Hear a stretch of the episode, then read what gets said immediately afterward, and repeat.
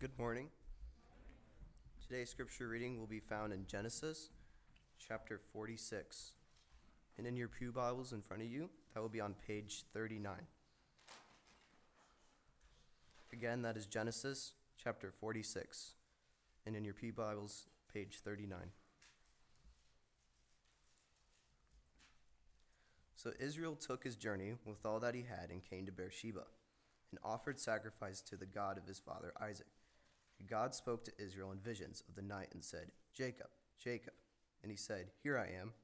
Then he said, I am God, the God of your father. Do not be afraid to go down to Egypt, for there I will make you into a great nation. I myself will go down with you to Egypt, and I will also bring you up again. And Joseph's hand shall close your eyes. Then Jacob sent out from Beersheba. The sons of Israel carried Jacob their father, their little ones, and their wives, in the wagons that Pharaoh had carried them, him. They also took their livestock and their goods, which they gained in the land of Canaan, and came into Egypt, Jacob and all his offspring with him, his sons and his sons' sons with him, his daughters and his sons' daughters. All his offspring he brought with him into Egypt. Now these are the names of the descendants of Israel, who came into Egypt. Jacob, his sons, Reuben, Jacob's firstborn, and the sons of Reuben, Hanoch, Pallu, Hezron, and Carmi. The sons of Simeon, Jemuel, Jamin, Ohad, Jenkin, Zohar, and Shaul. The son of, the Can- of a Canaanite woman. The sons of Levi, Gershon, Kohath, Merari. The sons of Judah, Ur, Onan, Shelah, Perez, and Zerah. But Ur and Onan died in the land of Canaan. And the sons of Perez were Hezron and Hamuel. The sons of Issachar, Tola, Puvah, Yab, and Shimron. The sons of Zebulun, Sered, Elon, and Jeliel. These are the sons of Le- Leah, whom she bore to Jacob and Paddan-aram. Together his daughters Dinah, altogether his sons and his daughters numbered thirty-three. The sons of Gad, Ziphion, Haggai, Shunai, Ezbon, Eri, Erodai, and Erli. The sons of Asher, Imnah, Ishvah, Ishvi, Beriah, with Sarah their sister. And the sons of Beriah, Heber and M- Malchiel. These are the sons of Zilpah, whom Laban gave to Leah his daughter, and these she bore to Jacob, sixteen persons. The sons of Rachel, Jacob's wife, Joseph and Benjamin. And to Joseph in the land of Egypt were born Manasseh and Ephraim, whom Asenath, the daughter of Potiphera, the priest, on born to him. And the sons of Benjamin, Bela, Becher, Ashbel, Jura, Naaman, Ehi, Rosh, Muppim, Huppim, and Ard. These are the sons of Rachel, who were born to Jacob, fourteen persons in all. The sons of Dan, Humsham. The sons of Nephaliel, Jeziel, Gunai, Jezer, and Shelam. These are the sons of Bilhah, whom Laban gave to Rachel, his daughter, and these she born to Jacob, seven persons in all. All the persons blind to Jacob who came into Egypt, who were his own descendants, not including Jacob's sons, wives, were sixty six persons in all. And all the sons of Joseph who are born to him in Egypt were two. All the persons of the house of Jacob who came into Egypt were seventy. He had sent Judah ahead of him to Joseph to show the way before him in Goshen. And they came into the land of Goshen. Then Joseph prepared his chariot and went up to meet Israel his father in Goshen. He presented himself to him and fell at his neck, and wept on his neck a good while.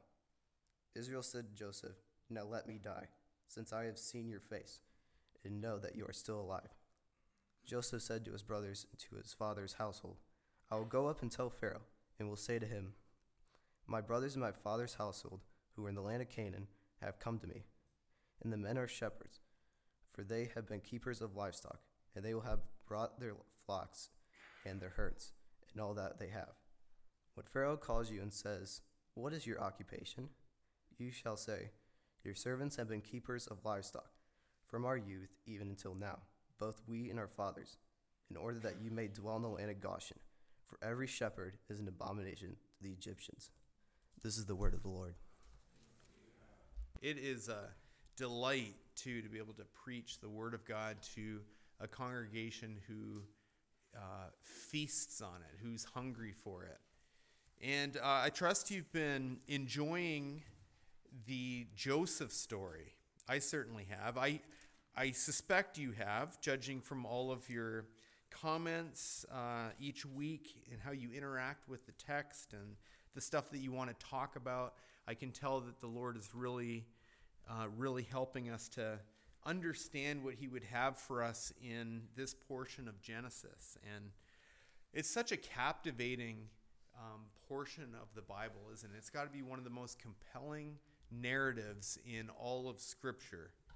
Uh, we get to see just the wonderful interplay between um, just the, the drama of human relationships and circumstance, and also behind it, the, the absolute sovereignty of God and his determination to accomplish all of his purposes. It's, uh, it's, it's been such a joy uh, to preach it, and I'm a little bit sad that it's drawing to a conclusion. Although I don't want to get ahead of myself because uh, we still have some, some good chapters to go. This story is, is not finished yet. Um, we have more to discuss, and we have more to discuss not just about Joseph, but about Jacob. Now, somewhere along the line, we, I think, um, got to thinking that this was a story about Joseph. But I would just uh, remind you of the fact that we're in a section of Genesis that is titled and it's subdivided by the heading, The Generations of Jacob. So this is about him. Of course, Jacob's generations include his sons, and specifically, uh, the text seems to highlight Judah and Joseph. Uh, but in the first instance, all of this is about Jacob, also known as Israel. And even though he has faded somewhat into the background for the last number of chapters, as he has, let's just admit, kind of succumbed to his spiritual lethargy, as he is wallowing in his sorrows, he's kind of stepped back off of center stage, but the Lord isn't finished with him yet. God has promised to make him into a great nation, a nation that's going to bear his new name, the name of Israel. And by the way, I'll mention this just right off the bat. You'll notice some intentional ambiguity in this sermon, and it right from the, the title onwards. So I've called this sermon Israel in Egypt. And Israel there refers to both the man and also Israel, the nation that is just forming. It's just starting to form. So, Israel the man and Israel the nation.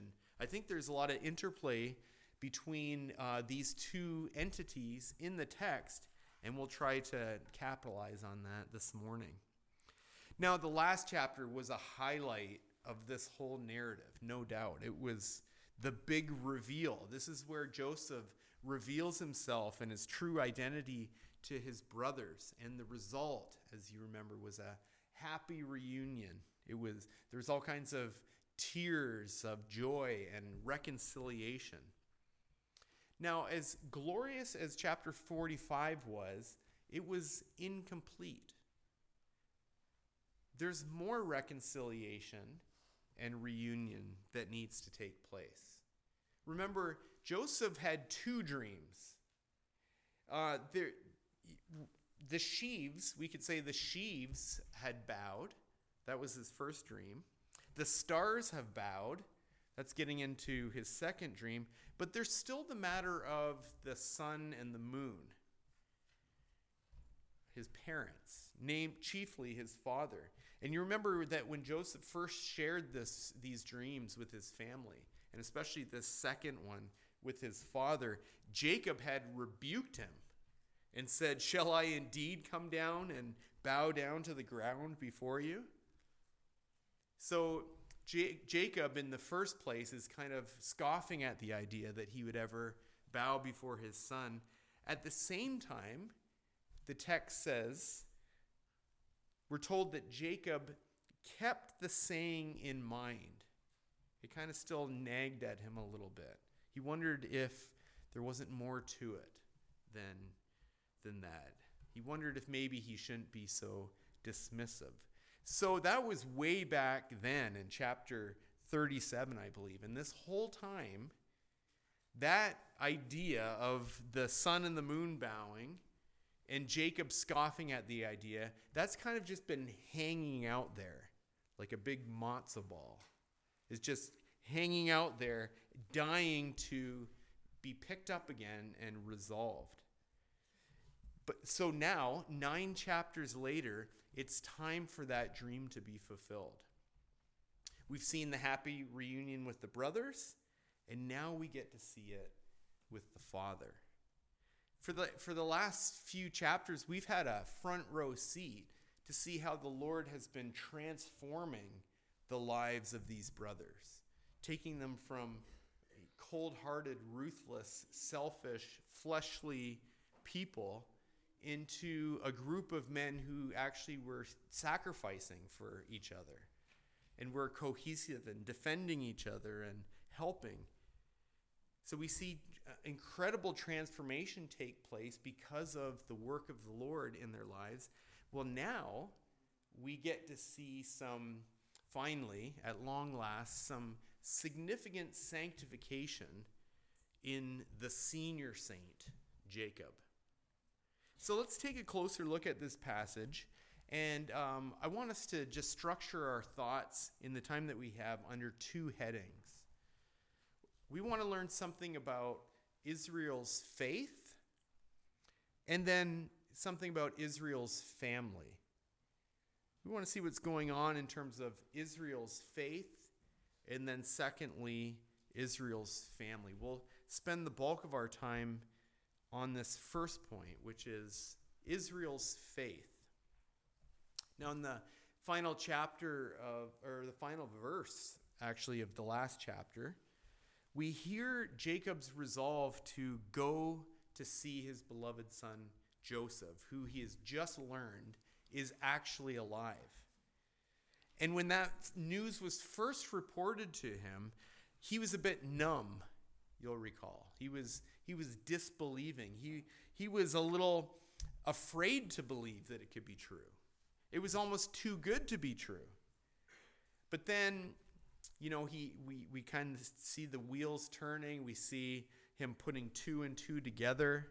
You know, when the brothers start relaying all of the conversation and all of the things that Joseph had said.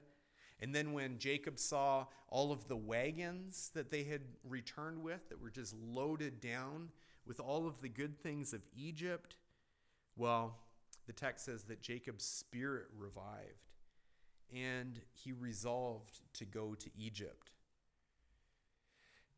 But don't I don't want you to get the wrong impression, okay? Because this this is not going to be just some quick cross-border trip to see a son like my uh, like my parents are going to finally get to do uh, next month after a couple of years of not being able to do so. They're planning to come from Canada for a few days and well, not so much to see their beloved son, but to see their beloved grandsons. Well, they'll be here for a few days and then they'll go back to Canada where their where their home is, where their lives are. That is not what Jacob is planning to do. Joseph has very different instructions for his father and for his brothers. They are to come down with all of their household, all of their children, all of their children's children, all of their flocks, all of their herds, all that they have to live on. Their, their command is to come and to live indefinitely in the land of Egypt, to settle in a land that Pharaoh is going to allot them. So when you read in verse 1 of our chapter that Israel took his journey with all that he had, I don't want you to picture, you know, like an old man with an overnight bag. Instead, or uh, instead, I think it's better to picture someone, an old man like Jed Clampett, who's loading up his truck and he's moving to Beverly Hills, that is. You know, with all of his earthly belongings piled high on these wagons, he's, he's bringing the whole operation, and they're going to live in Egypt. And then picture someone like Granny, you know, who's, who's actually quite apprehensive about this whole thing.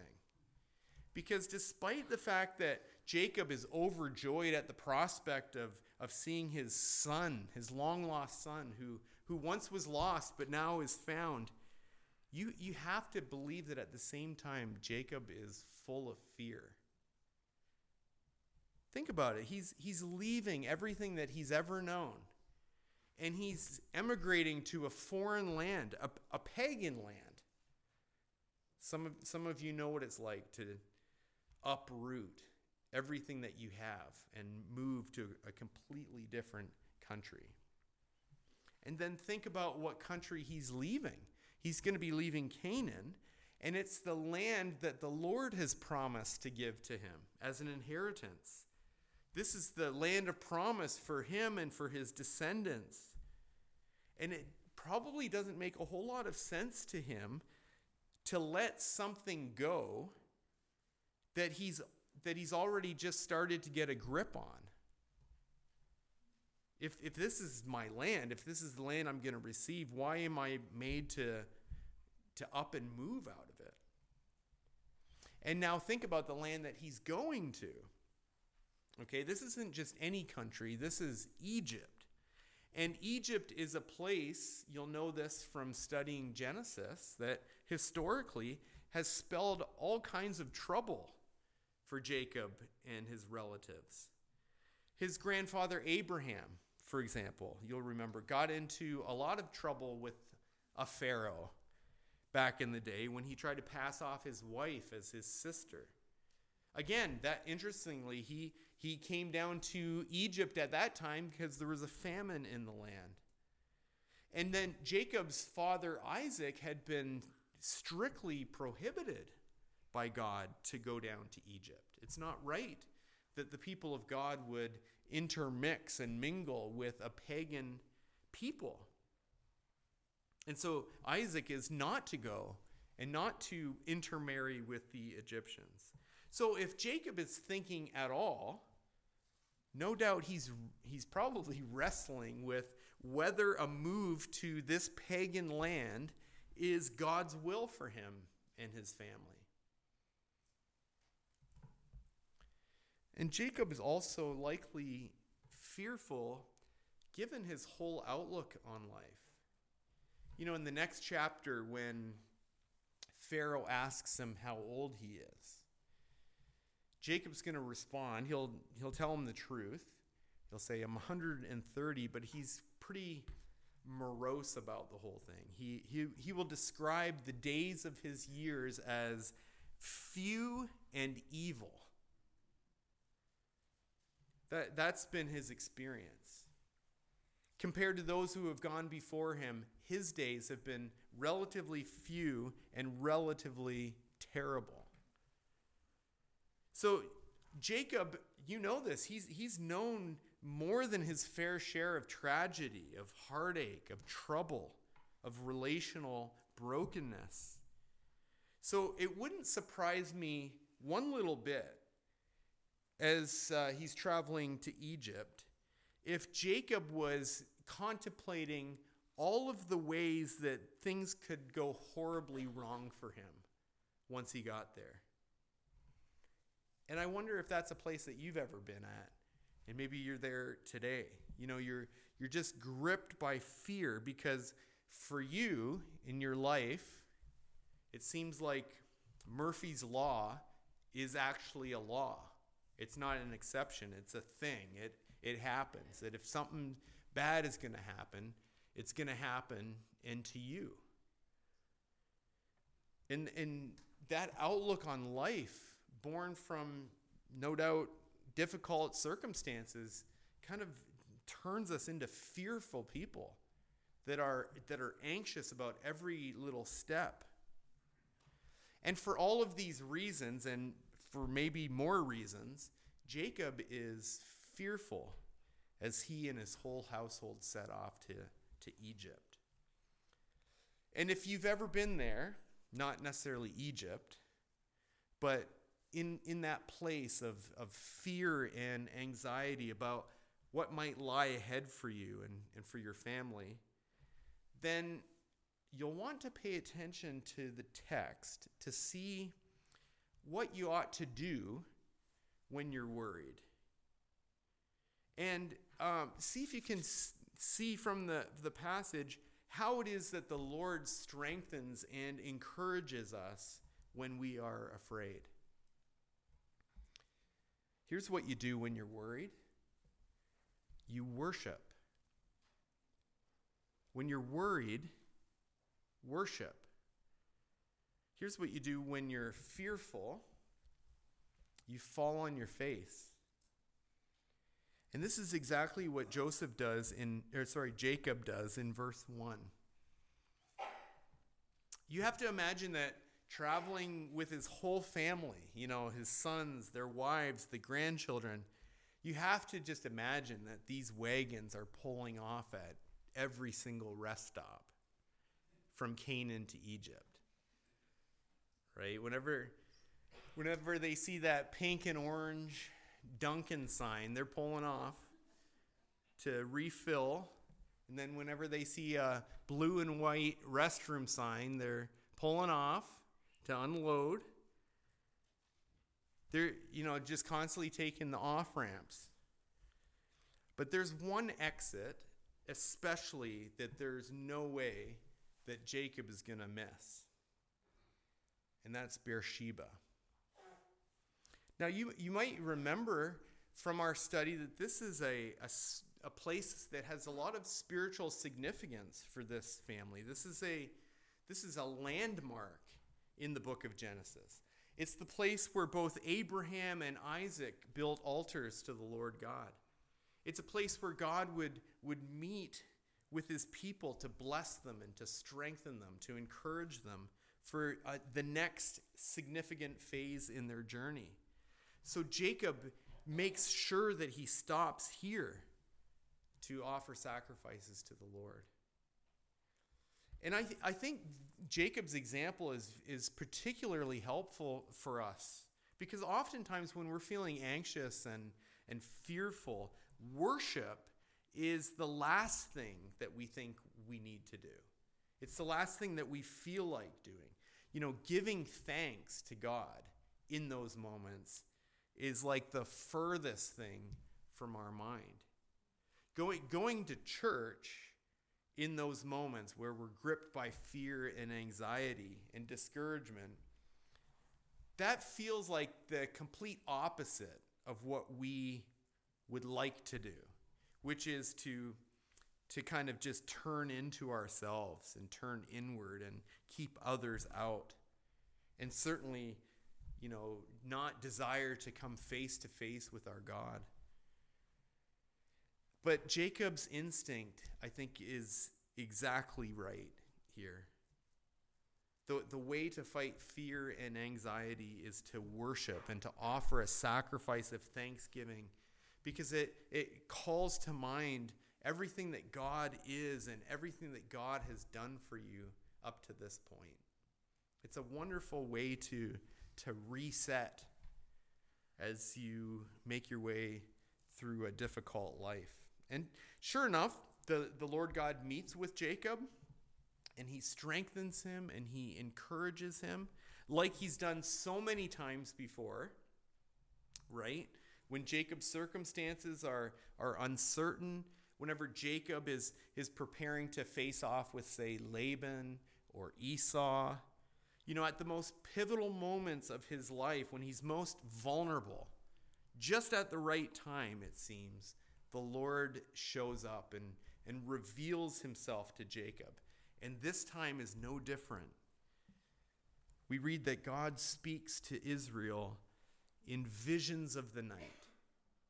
It seemed to be one of God's favorite ways of communicating with Jacob is to, is to come to him as he's sleeping or maybe not sleeping, you know, just kind of trying to stretch out on the wagon, but not able to sleep.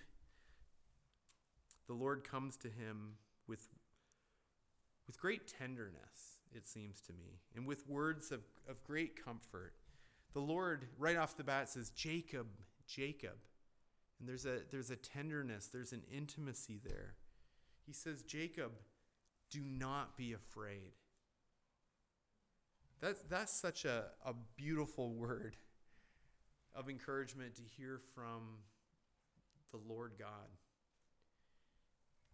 How let's, let's let's just press into this for a minute. How how can we be comforted? How does the Lord comfort this man?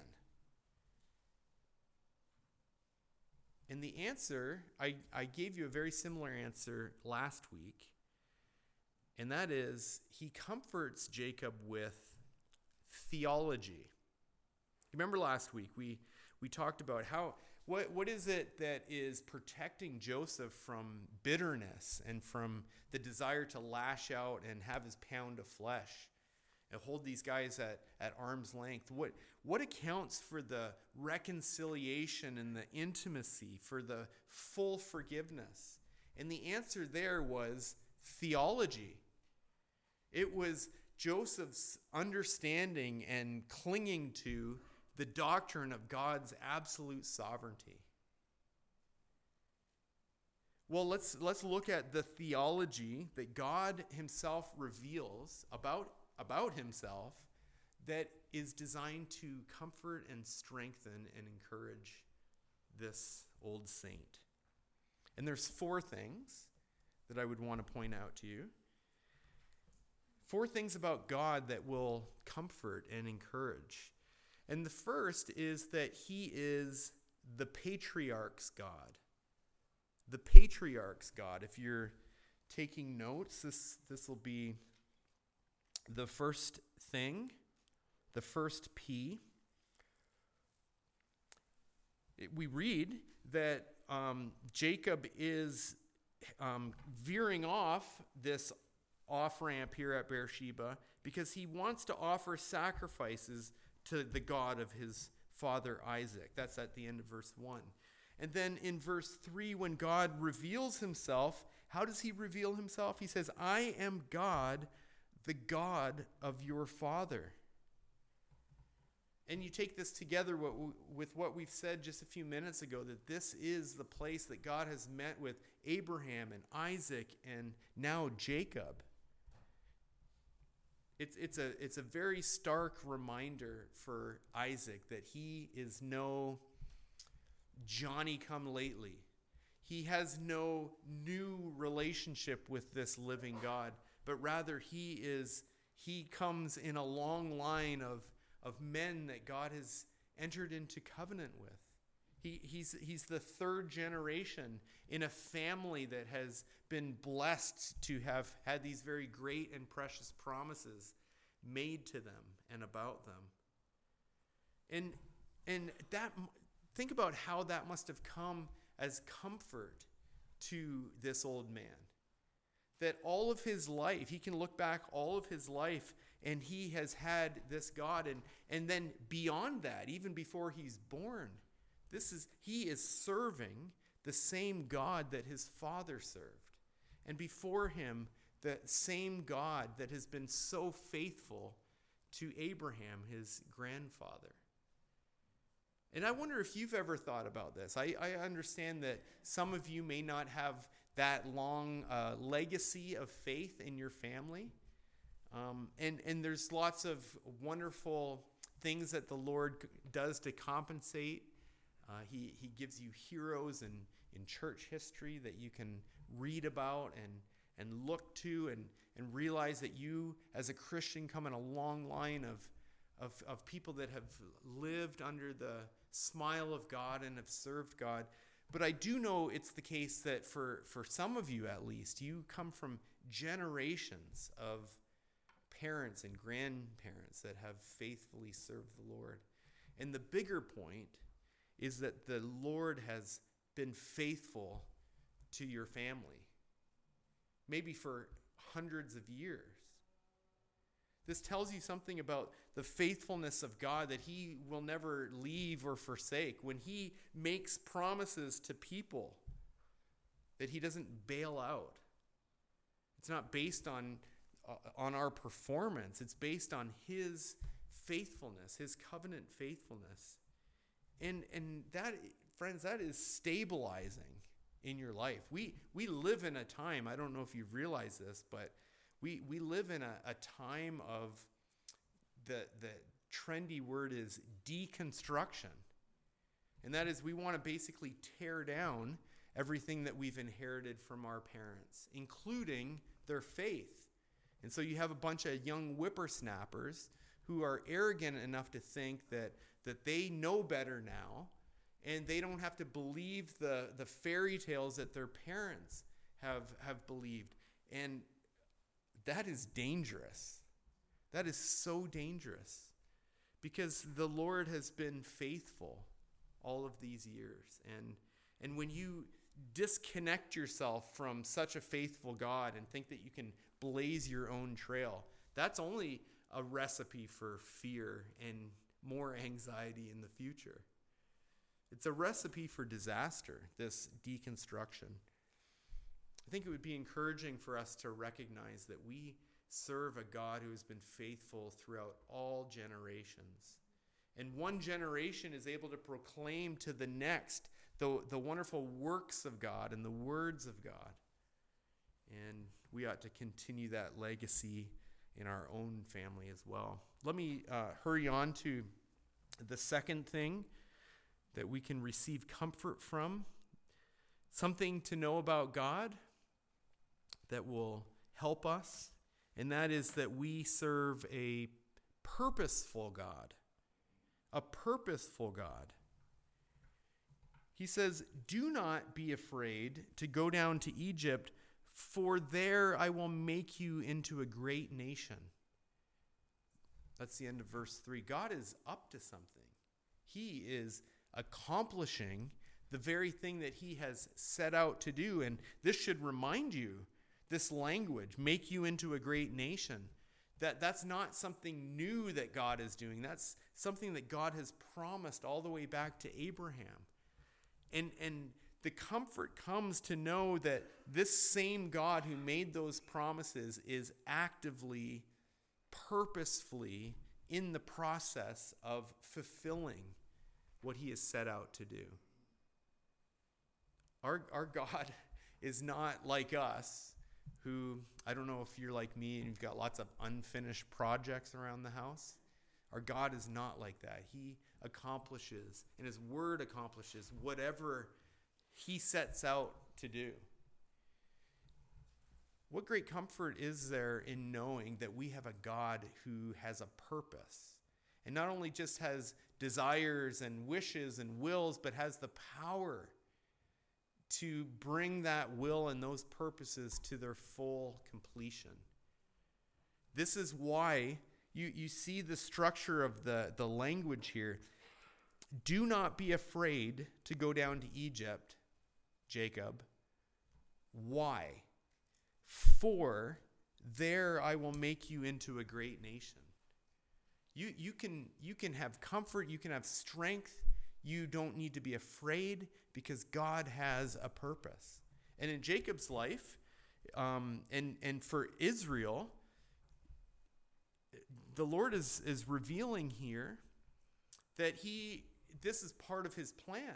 This is part of his purpose for this nation that he's forming, that they would spend a time in Egypt especially in the early embryonic stages of this nation's history. They are going to be nurtured, they're going to be fed, and they're going to grow and multiply and establish an identity in, in the womb, so to speak, that is Egypt. This is all going according to plan. And one of the reasons you know that is because this is what the Lord had uh, proclaimed already to Abraham that the people would spend a time in another nation for 400 years and then afterwards be brought out. So there, there's no surprises here. There's, there's no indication that God is just kind of making this up as he goes along. This is all according to his plan and his purpose. And the same thing is true in your life, which is why you can, you can live not in fear, but in full confidence that the Lord is, is uh, doing what he set out to do. And then look at this third comfort, this third thing to know about God that will be for your comfort. I, you see this in verse 4? I myself will go down with you to Egypt. We serve a present God. A present God, not just the God of the patriarchs, not just a perfect, purposeful God, but a present God, a God who goes with us. This, this long journey, this, this, uh, this scary, uncertain journey can be made in confidence because the Lord Himself, and you see the emphasis there, I myself will go down with you to Egypt. Isn't it true, friends, brothers and sisters, that, that if, if, you, if you know that the Lord is with you, that He is that he's right there at your right hand. Not only that, but that he's he's going before you and he's hemming you in behind and before. Isn't it true that that you it's almost like we're invincible. I don't mean that in a reckless way. I just mean that in a in a faith fueling way. That if the Lord is is with you, then first of all, what can man do to you? What kind of trouble can you ultimately get into when the Lord Himself is going with you? This is, this is incredible strength and encouragement for, for Jacob. If he's wondering, should I even be going to Egypt? Isn't Egypt a pagan place? Didn't you tell my dad that I that we shouldn't go to Egypt? When the Lord says, I myself am going with you, then, then you can go in great confidence and faith. And then I love this. It doesn't end there. I paused there, but, it, but you'll notice that the verse continues. Because the Lord doesn't promise just to go down to Egypt with them, He promises to bring him up again out of Egypt. Yeah, I just love that. He's a, he's a God of resurrection. That, that's the spatial imagery there. You go down into Egypt, but you're also with the Lord coming up out of it. And that's a nice little foretaste for the book of Exodus when the Lord brings this nation out of Egypt with a mighty hand and an outstretched arm. This is God going before them, the presence of God, the pillar of fire, the cloud. That, that is so encouraging to know that our God is with us. And then I also want you to, to see in the fourth place that we serve a personal God. A personal God. You see this right off the bat. I pointed out, I think, in, in verse 2, that the Lord, uh, when He calls in these visions of the night, He says, Jacob, Jacob. He, he knows His name and He calls it, He doubles it in a, in a tender sort of a way. Jacob is, is not just some random guy in God's cold plan. God, God delights in him. He, he, he knows him by name, he calls him by name. And then I also see this in what the Lord says, what God promises here at the end of verse 4. He says, I myself will go down with you to Egypt, and I will also bring you up again. But then he says, And Joseph's hand shall close your eyes. That's a, that's a picture of Jacob dying, right? And, you know, sometimes, not to get too morbid here, but you know that sometimes when a person dies, th- your muscles stop working. And so if, your if your muscles stop working when your eyes are open, your eyes are going to stay open when you die. And it's, uh, it's a, a tradition. Maybe you know this from westerns. You watch Gunsmoke or something, and you'll see people putting quarters on on their eyelids to kind of hold them closed. You, you want a, someone that's deceased, you want them to have their eyes closed to signify their, their peaceful repose rather than to have their eyes open. And so this is this is actually a, a wonderful picture of and, and this honor was was typically given to the people that were closest to the deceased to, to go forth and to to just kind of pull their eyes closed in death. And this might not seem like a big deal to you, but think about how this would be for Jacob. This is his beloved son. And he's going to be with his beloved son is going to be right there with him on his deathbed. Can you think of a more beautiful thing? You you older saints, isn't isn't that the desire that it's when when it's your time for the Lord to call you home that you would be surrounded by your your loved ones, your family, your closest friends. And and you think, well, why God, why would you add that? Like doesn't that seem kind of unnecessary? And also, doesn't it seem like wasn't it wrong that Joseph was Jacob's favorite? Like didn't didn't we get on his case a while ago for showing favoritism and how this is actually like destroying this family? But do, do you see that the Lord just condescends to Jacob's desires and his heart? That you know the the Lord you, we talk about his sovereignty and his plans and his purpose and, and we're tempted maybe to think of that as this cold, distant, disconnected thing from our lives. But the truth of the matter also is that Lord is so gracious and tender. He's such a personal God that he actually delights to give us the desires of our heart. What a wonderful thing to say to this old man. A wonderful promise that his favorite son is going to, his own hands are going to close Jacob's eyes in a very peaceful death. This is, this is who Jacob's God is. And God is revealing himself this way to Jacob for his, for his comfort, for his peace, for his joy.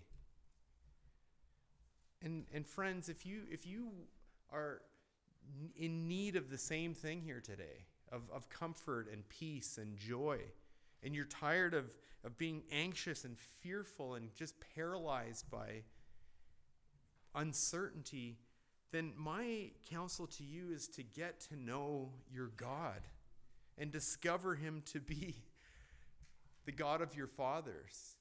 To discover Him to be a present God, a, a personal God, a God that has a purpose and the power to carry out all of His purposes and be encouraged. Now, in, in the last couple of minutes that we have together, let me just point out a few things about Israel's family. I've done this successfully. I haven't left m- myself enough time to have to stumble through all of these uh, words, these names. I could not have done nearly as good a job as Noah did. So um, make sure you give Noah props for his excellent reading. Um, I, I would just want to point out to you that when you read this passage, and the point of it, the point of this section where all of the family members are listed, this is who is going to Egypt. And, and look at look at what the the conclusion is in verse 27. All the persons of the house of Jacob who came into Egypt were 70 and actually, if you go back and, and try to do the math, it's, it's very tricky math. Even, even Tom, our resident math scholar, is going to have a hard time with this one. And, and that's mainly because um, 70 is more of a stylized number. The, the, the author here is trying to help us to see well, first of all, it's a number of completion. It's two like really complete and ideal number, seven and, and a ten. And together, this is this is basically saying that that this this full, complete unit, that's who goes into Egypt. But 70 also, I think, is meant to point us back a little bit.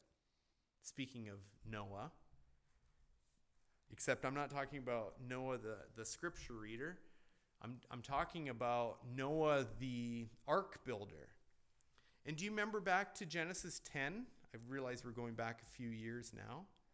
But Genesis 10, uh, it was one of these chapters. It looked kind of similar. There's a lot of names, and we wondered what was going on. And in that chapter, we had a, a table of nations, it was called.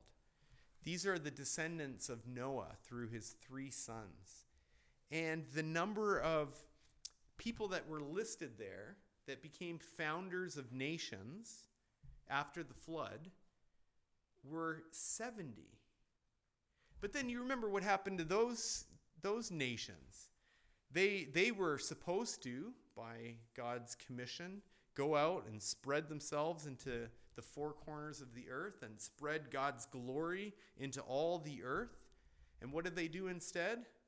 They came together and they assembled and they concentrated.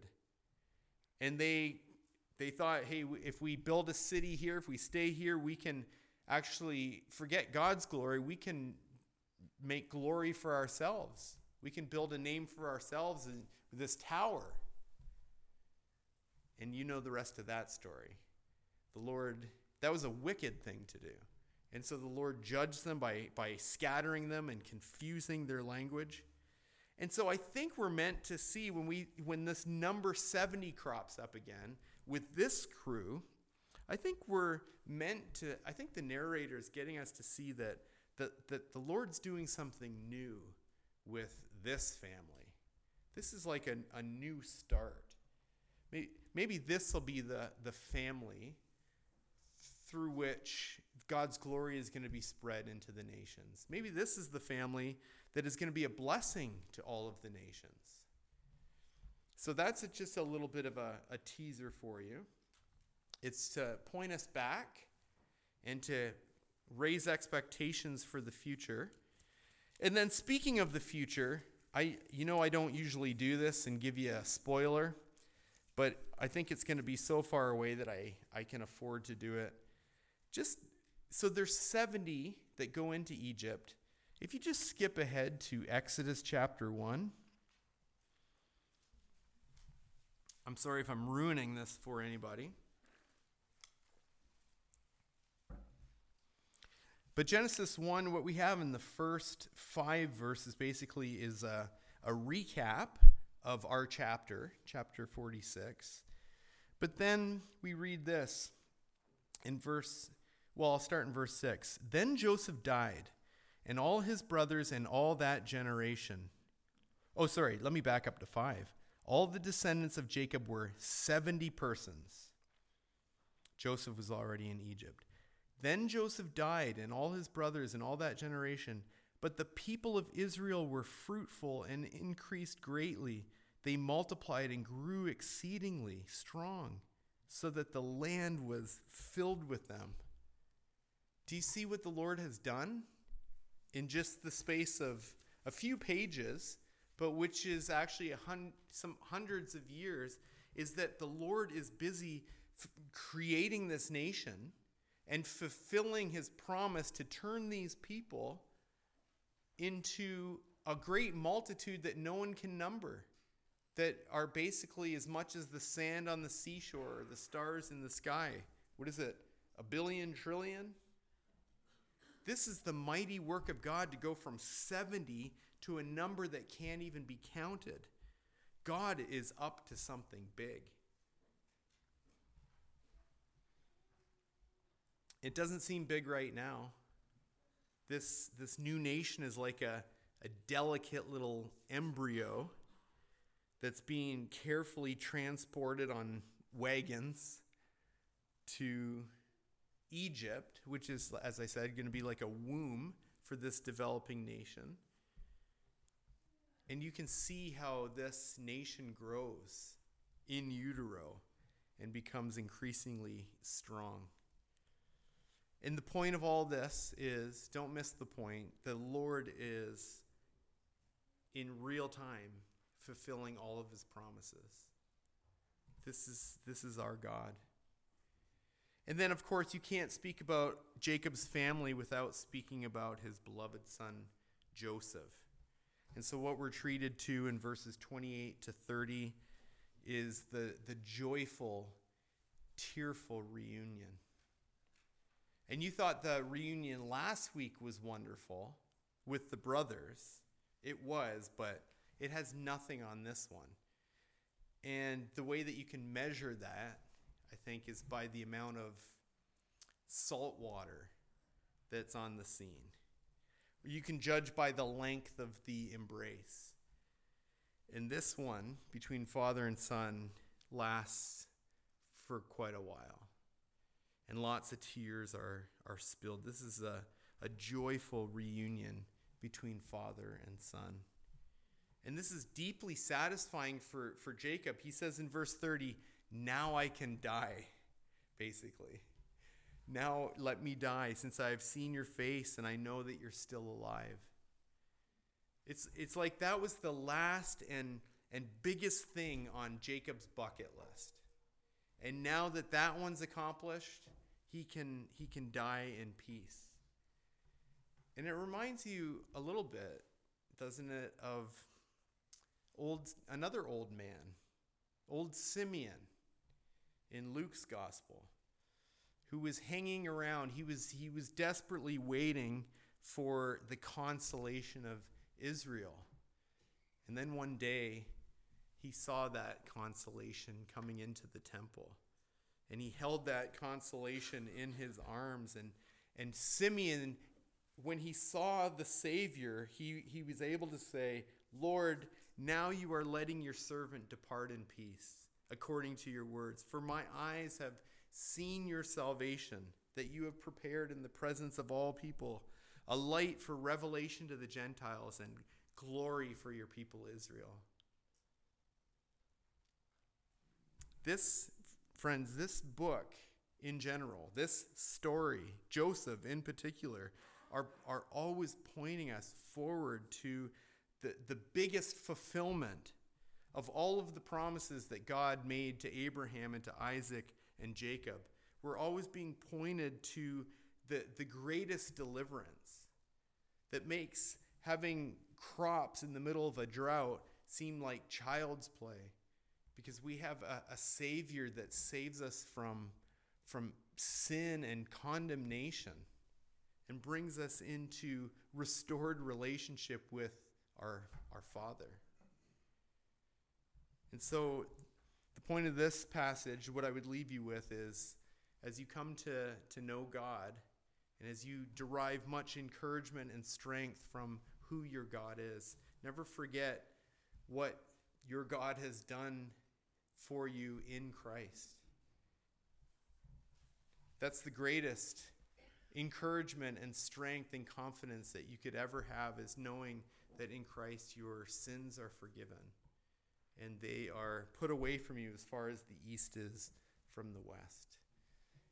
Trust that you are found in Christ today